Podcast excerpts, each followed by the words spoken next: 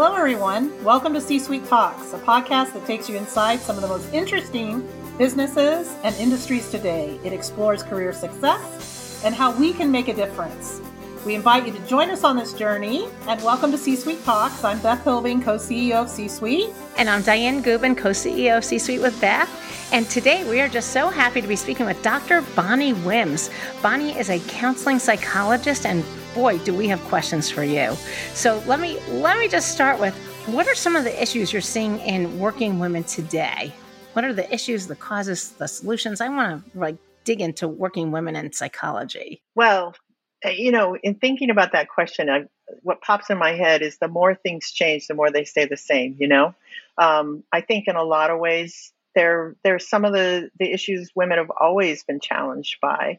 Um, there's you know a lot of there's a lot of things that women have to deal with when they go into the work working world that I think um, more and more men are challenged by too. But there's still this sort of sense of women that they have to deal with really unique challenges. But the thing that I like to hone in on when I work with women is the idea of competition.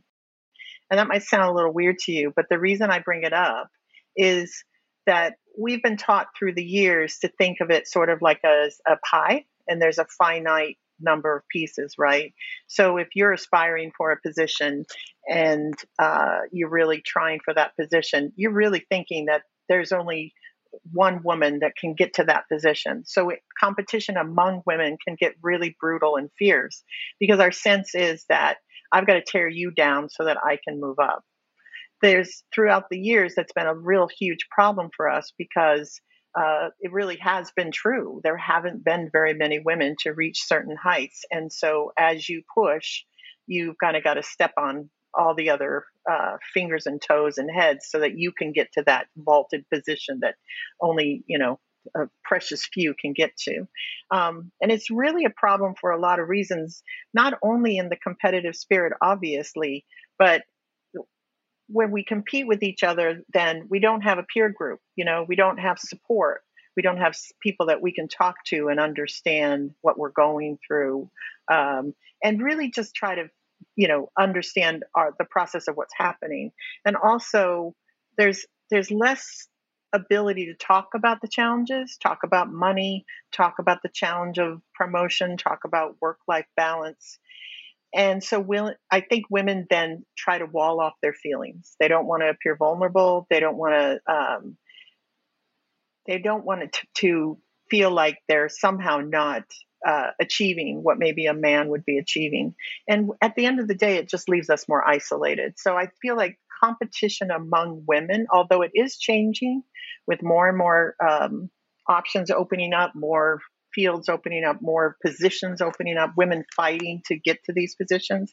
I feel like the competitive uh, tearing each other down is starting to change because we can all realize that there isn't a pie, it's actually infinite. We just have to fight to create those positions. Yeah, I think too there was a lot of ageism too with women. Oh yeah, because um, I know when I was young, younger in my career, you would never ask a woman their age, and if you did, they would bite your head off and all that stuff. And I think that's kind of calmed down too as that generation has passed and progressed. You mean because you have to give your age for everything now, and sometimes you yes. have to say it over the phone, and you're like, yeah, right? no, I agree that that was very well said and well put, Bonnie. Exactly. Yeah the issue that you just talked about with um, it becoming you know steeper and more competitive the higher you get do you think part of that too is and losing our support network you know and again that's why C-Sweet even exists is that we can be that support network. But the higher you get within an organization the less likely you are to go have lunch with your subordinates. Sure sure. Yeah it's true for men and women right? You know it's they often talk about the the high levels of being a very lonely sort of place to be but the difference, I think, is that men can often create their peer groups quite easily with other, you know, levels of golf or sports or whatever. Yeah. Yeah, golf or you know, there's there's just more of them. there's just simply more of them. Right. And so I think you you'll find that uh, as there's more women, there would be more opportunity for that. But uh, yeah, it is a, it is a huge challenge, I think, because what do our peers do for us? Like C-Sweet, what does that do for us? Well, it gives us a sense of a community, yes, and it gives us a sense that oh, this is happening, but it doesn't necessarily mean it's the right thing, and I can I can understand what's happening because it happened to you too. That the peer groups are so vital, and men have always had that. They've always had that. Right. No, exactly. Exactly. And I think we've all experienced that too over the years. And that's why the networking groups are so important because you are in more of a safer zone, right, with your peers to talk and so forth. Yeah. So, what do you think? I mean, Dianne and I had an experience with this a couple years ago when the Me Too movement started and all the women were coming out against the men that had abused them or et cetera, or alleged. And do you see that impacting too? Because what I've seen is a lot of people withdrawing from doing social activities with their staff and with their peers at work. Yeah, yeah. I think um, you know the whole "I've been me too'd," which is I've some phrase I've heard. Um, it's a lack of understanding, obviously, because the Me Too movement came out of a real uh, problem, you know, and it needed to be addressed and it needed to be spoken of. But also just like anything where we've been holding on to something or been quiet about something when it comes out the pendulum swings way over here.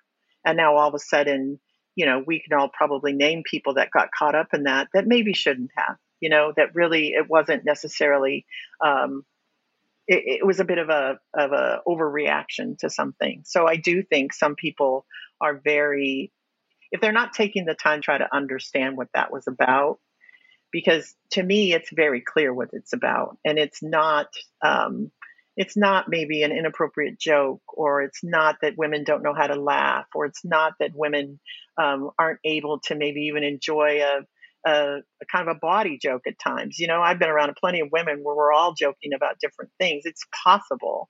I think it's a lack of understanding what it was really about. And what it was really about was um, women uh, who were in positions of being a subordinate over a male who had power over them and using that in a way through either sexual intimidation or other ways to try to keep them you know uh, down. And so it's it's not the funny little joke you know it's not that you can't socialize or laugh with women it's not that at all because I've talked with the two of you and you have a great sense of humor. So it's, you know what I mean? I think it's really a lack of understanding. Oh, that's good. That's good. Right, right. Oh my gosh, we go on forever. So just a little bit, and then we'll dive into juicier questions. Yeah, yeah, yeah. Now I want to know about your background. Yeah, Bonnie, let's talk about why did you become a psychologist? Why why this career path? Yeah, so um, I knew I wanted to be a psychologist. I think, I mean, the age always changes when I think about it because I just I can't remember exactly, but always.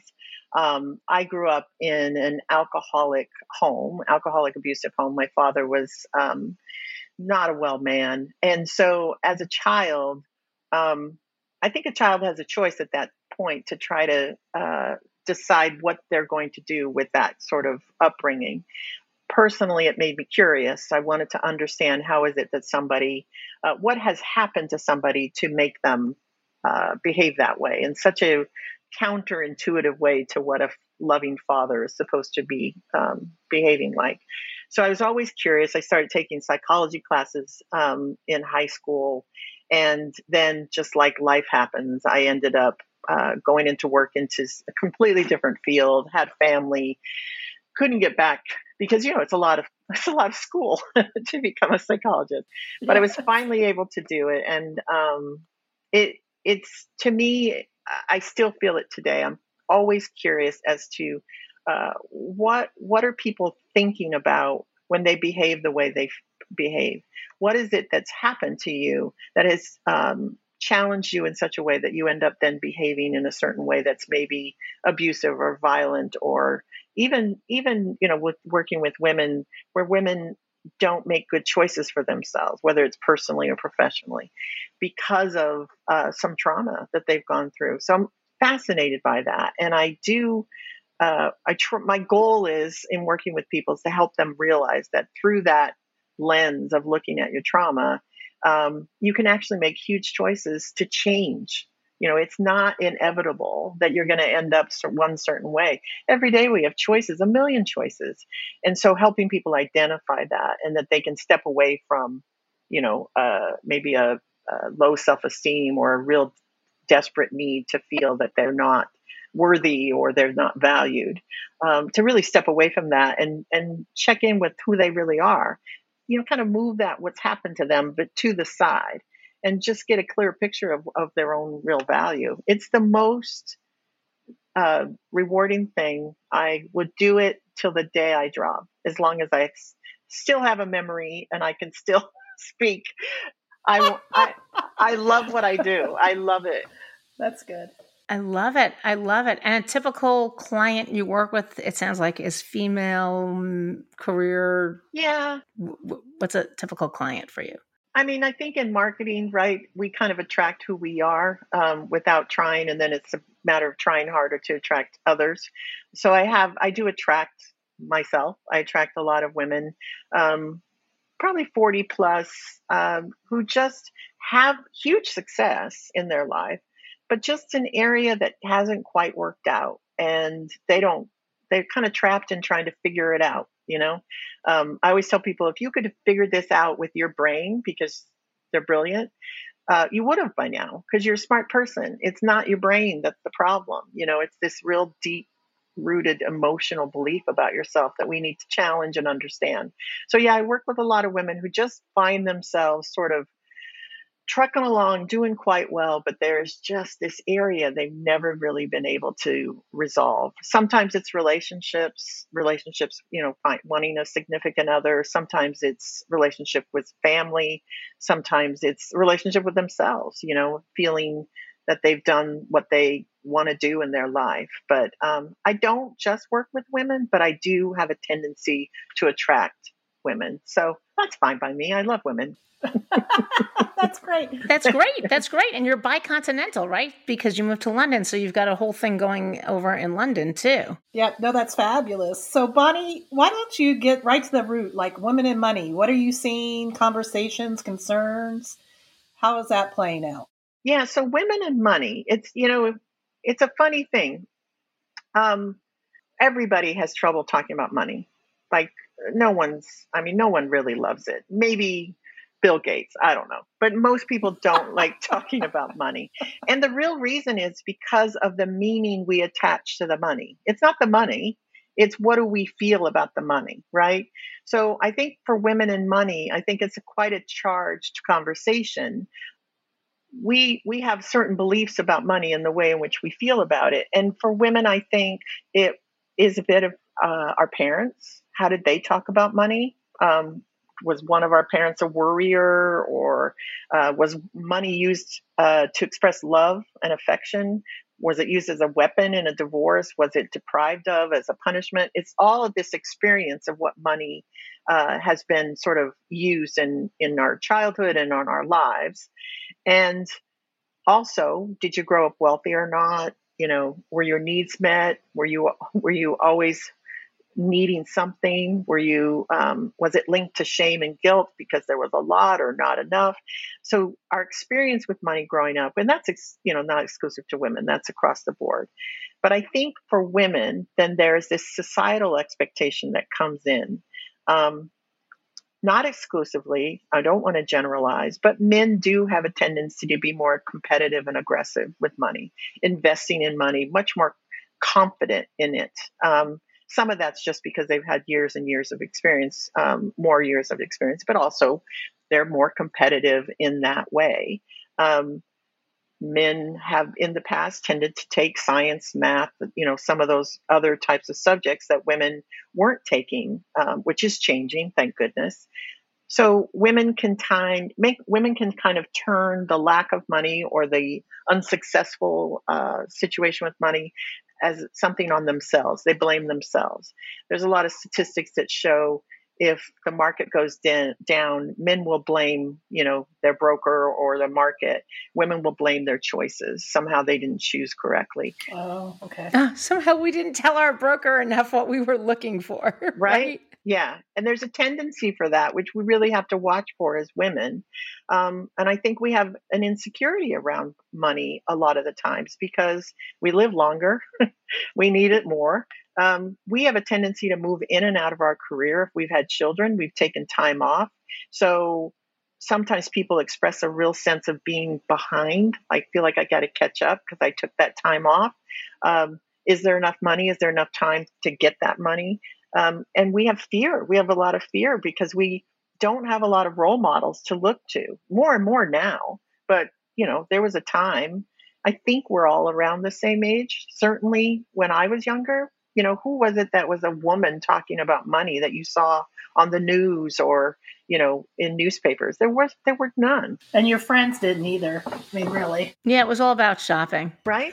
yeah, there was no. well, yeah, they didn't talk about your 401k. Right. No, no. Um, yeah. They say that the in the of research, when, women do tend to equate money with love and emotion, and that we tend to we give more away uh, we save more for retirement and we're more into um, charities and philanthropy and that sort of thing, which is all great. But women in high positions that begin to earn a lot more money, there's no blueprint. You know, there's a lot, there's no role models out there. There are more now, but there there aren't enough, and there certainly haven't been enough in the past. So there's not a generational sense. Like my mother wasn't in the stock market. My grandmother, you know, it's like I look back on that and I have no experience of that. My mother was sitting at the table clipping coupons and going to three different grocery stores. She was very concerned about money, but it was in a different way and it certainly didn't trickle down to a sense of confidence for me, you know, with money. So I really think in the societal expectations, I think that's where women really struggle with money. And we got to kind of break that mold. And I think the more and more women that are you know in high positions the more c suites that exist the more opportunity we have to join calls and talk about investing and talking the more we can break out of that mold. Well that's very good. There is a shift in that direction. So let's talk about therapy okay? Sure so so um what what kind of specific therapy do you provide? And then what do people think? Like what's the misconception about therapy? Like what is it that you do? Is there a name or a type? Yeah i'm kind of eclectic which is makes it hard for me to explain it but in simplest terms uh, i think the term in the us is person centered and what that just means is you and i are meeting as people. I'm not some expert that sits up here on some you know hierarchy throne and I'm going to dictate to you uh, what you need to do. This is these are two people meeting and really trying to hash through uh, whatever it is that you're challenged with, and that leads into the biggest misconception is that I give advice. I don't give advice. I never give advice because if I told you what to do, I would just join the chorus of, of voices that are, that are already in your head because your mother tells you what to do, your husband, your sister, your brother, your friends, your coworkers, everybody tells us each other what to do. My dog. this is my dog. This is what it's you need to, to do. so, it, therapy is about helping you begin to understand and gain that powerful sense in yourself that you know what to do, and you do know what to do. It just gets covered up with a lot of you know yucky voices sometimes from either our own experiences or the people in our lives. So yeah, and that I give advice is probably the biggest misconception. Wow. And virtual? Can you do virtual? Is the same is it the same as in person? I think so. People will challenge that. Um, less now since COVID, since we got forced into it. Prior to COVID, I definitely heard from professionals that they felt other therapists that they were they would question that it could work. Um, I think there are unique ways that you work with it you know but it's the same same as you guys you know if i'm talking to you on a zoom call i'm trying to look at that green dot so that i'm looking you in the eye. Like there are things that you learn that you have to use uh, within the modality to make sure that people feel that you are present with them and that there's nothing else happening in your world and that you are very focused on the session. That's all you need to do. And, and however you do that um, it works are there breakthrough? I mean, has there been changes in the last 10, 15 years in therapy and how therapy is given to an individual? Is there any new techniques or um or is it basically still the same?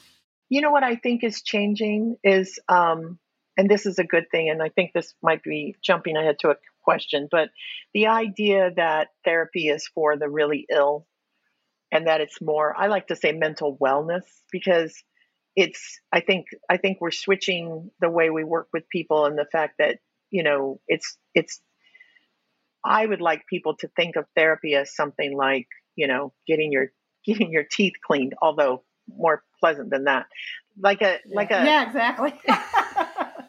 and hopefully and more often. yeah. But you know, like a like a um uh oh god, what's the word? The where you're, you know, preventative. There, thank you.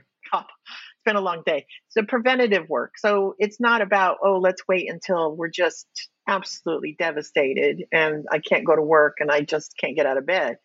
Let's let's challenge you up front and really work through some issues that are bothering you now so that we can um, you know, just make you feel the best you can feel. Like, why not? So I think there's a movement away from thinking that somehow therapy is just for the really ill. Yeah. Yeah, no, that's true. What I what I feel is that companies, you know, we all have our plans with our companies and you know, you're allowed so many sessions and so forth. And I know I had a relative that took advantage of that, but they only paid for two sessions and and she needed a lot more than that and she couldn't afford it. And I we were so hopeful because she at least went to the two, but then ugh, so then she stopped.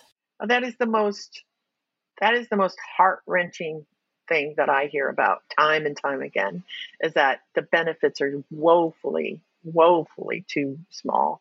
You know, two sessions. First session's introductions and just trying to figure out what it is you're there for. And the second session you're ending. Like, where's the work?